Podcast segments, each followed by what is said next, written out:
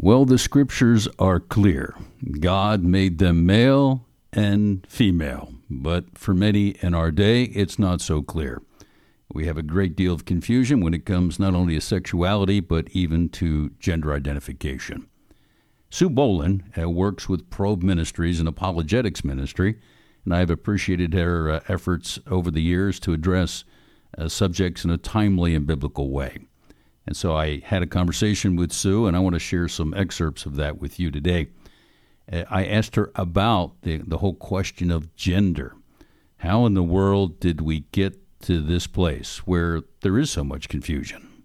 Actually, I think it started in the 60s with the invention of the birth control pill that separated sex from procreation, uh, which was quickly followed by separating sex from marriage and people just went crazy with the idea, the false idea, that they could pursue their flesh without having any consequences. That's a foolish deception of the enemy to believe that. But when it we got to the place in our culture where people started believing that I can do whatever I want, I can follow my feelings, and who's going to stop me because we kept pushing God out of the equation. We kept pushing God out of our lives and the culture. Um, so people, we are now experiencing the same thing that we saw in the book of Judges, where it says that um, the, the the people of Israel got to the place where everyone did what was right in his own eyes, and that's what's happening with us now. I think the farther we get from Eden, um, and the farther we get from walking with God and obeying His commands and honoring the uh, the restrictions and the parameters that He has put in place for our good, Deuteronomy tells us over and over again. The farther we get from those things, the more we are committed to pursuing what we think is going to make us happy. And of course, it doesn't work. Nothing is going to work if it's the opposite of how God ordained for us to be and intended for us to be. So when you've got people living life on their own terms and refusing bow to the authority of the creator God who made them, we're going to end up with a mess. And that's how we ended up with so much splintering in terms of sexuality and gender identity, unwed children and kids growing up with without intact families, an epidemic of sexually transmitted diseases that are causing greater amounts of infertility than we've ever seen before. There's all kinds of problems, all of which are due to the fact that people want to live life on their own terms rather than submitting to the authority of the God who made them. As I see it, this is indicative of a huge spiritual battle that's going on between the forces of darkness and the one true and living God. And that what we are seeing is something that is setting the stage for the return of Jesus Christ. The level of deception in the day in which we live is staggering, but it certainly fits the one who is called the deceiver. I asked uh, Sue Bohlin her thoughts. I could not agree more. Uh, John, I, I think that the enemy of our souls has had a big part in this, and it really goes back over 150 years ago, um, when evolution started becoming uh, a bigger and bigger part of the culture, when people threw off this idea that that they could explain the world around us as the, as the result of the Creator God, and now if if we can throw God out of the picture, then we can do whatever we want. Um, so it's been picking up steam for a long time.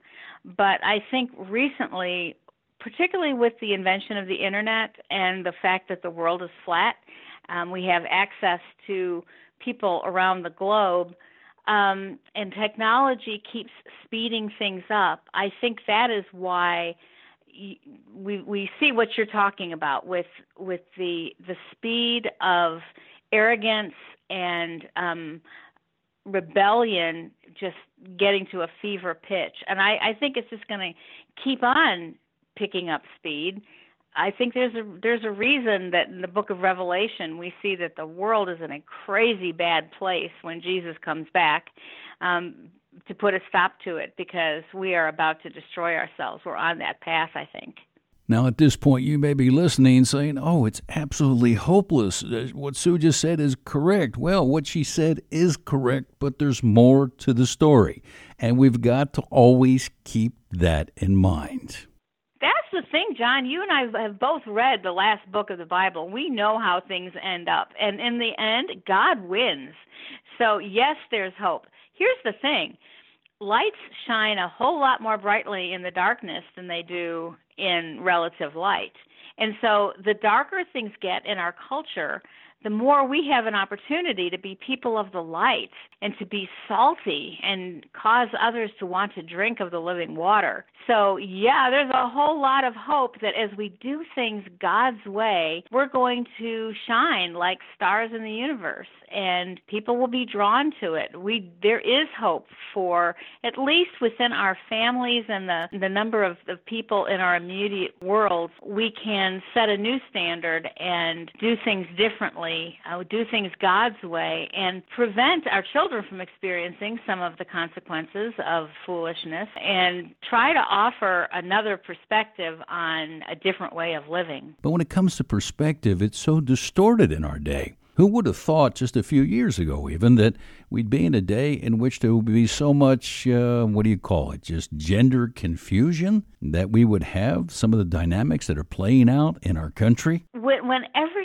child is born, there is an exception for those for whom there is a genetic anomaly. But for 99.9% of the population, first thing that is said when a child is born is, it's a boy or it's a girl. And in that statement, God has printed on that child his intention for them. He has called them to be male and female, just as in Genesis 1, when God created the first human beings, male and female, that it, it really is binary. I don't care what the world is saying about you need to embrace non binary gender. No, no. It's still male and female. And God says, This is my intention for this little one. He is a boy who's to be, grow up to become a man, or this is a little girl who is to grow up to become a woman.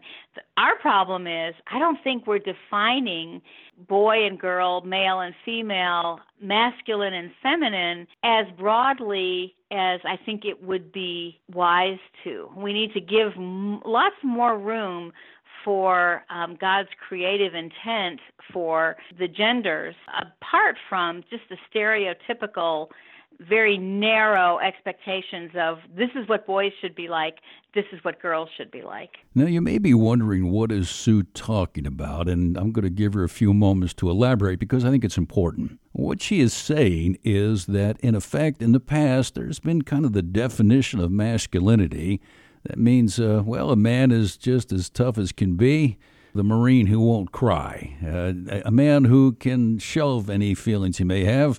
Has any feeling, the only one is, well, he's an angry and tough guy. That's what she's talking about. And as speaking as a man who tends to have that rather strong sensitive side, I, I understand what she's talking about.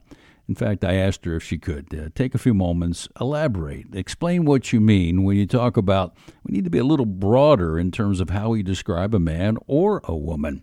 Well, I believe that God showed me some years ago that instead of there being a single gender spectrum where you've got male on one side and female on the other, or to put it a different way, masculinity on one end of the spectrum and femininity on the other.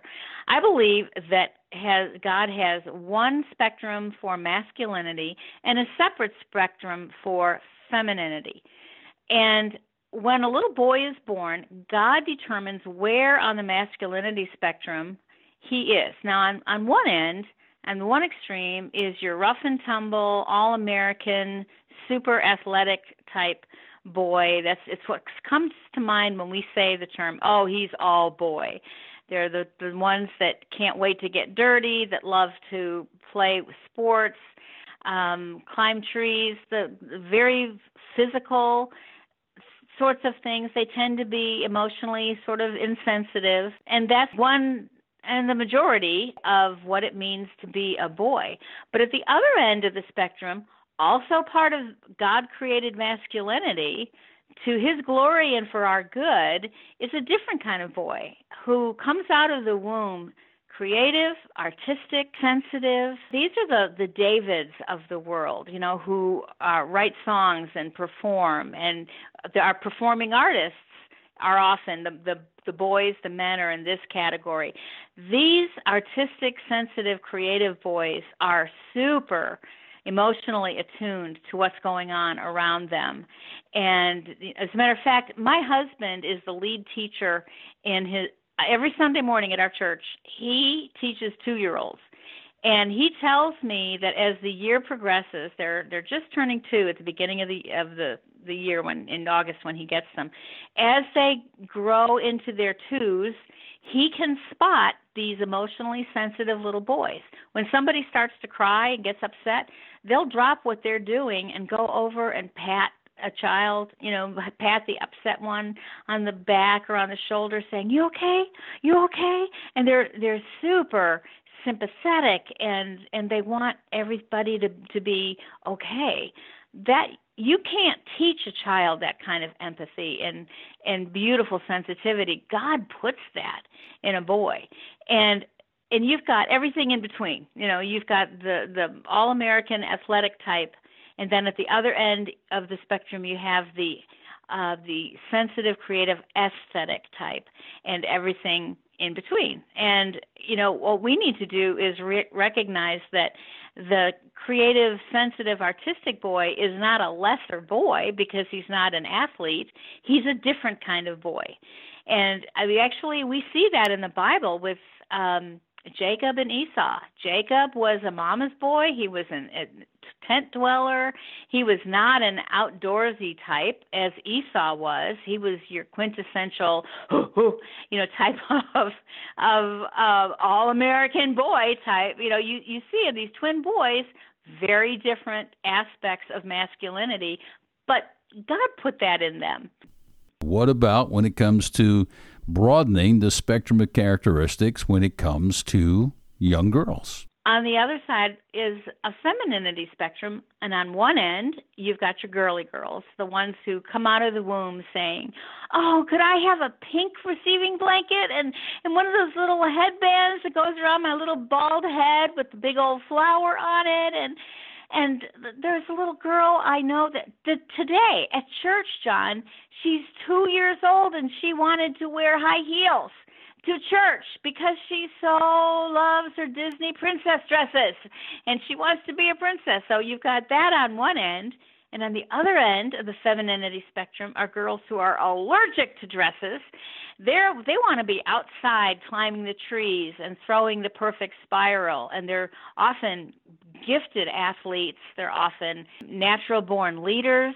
Their femininity is a different kind. These are the ones that, when they're supported in their femininity, they end up being amazing mothers of boys, um, teachers of both boys and girls. My plea is please recognize that there is a wide variation in both masculinity and femininity, and we need to support children as God made them to be, the type of boy, the type of girl that God made them to be, and teach our children to recognize that in other kids.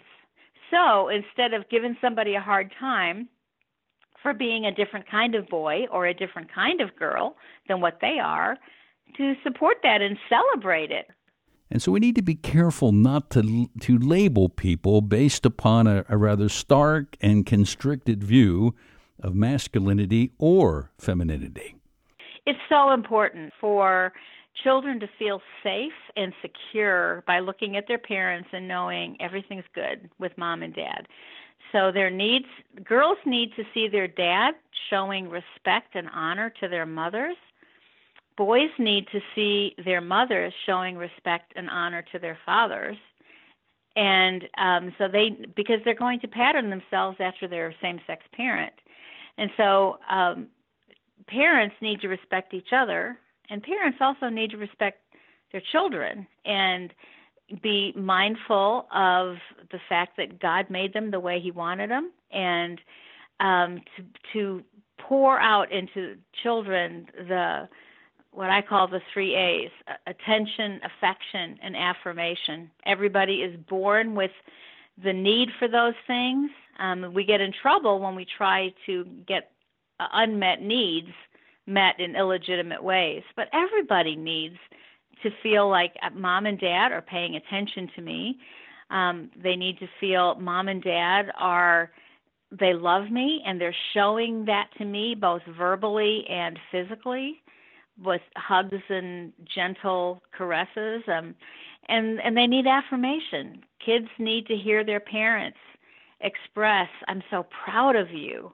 And you know if if i could choose the kids that i wanted in my family i would pick you and things like how in the world did i ever get so blessed as to be your mom and to be your dad to hear that kind of affirmation from kids that that uh, from parents for kids is a tremendous way for children to grow up in the soil of um, of security and feeling loved and significant.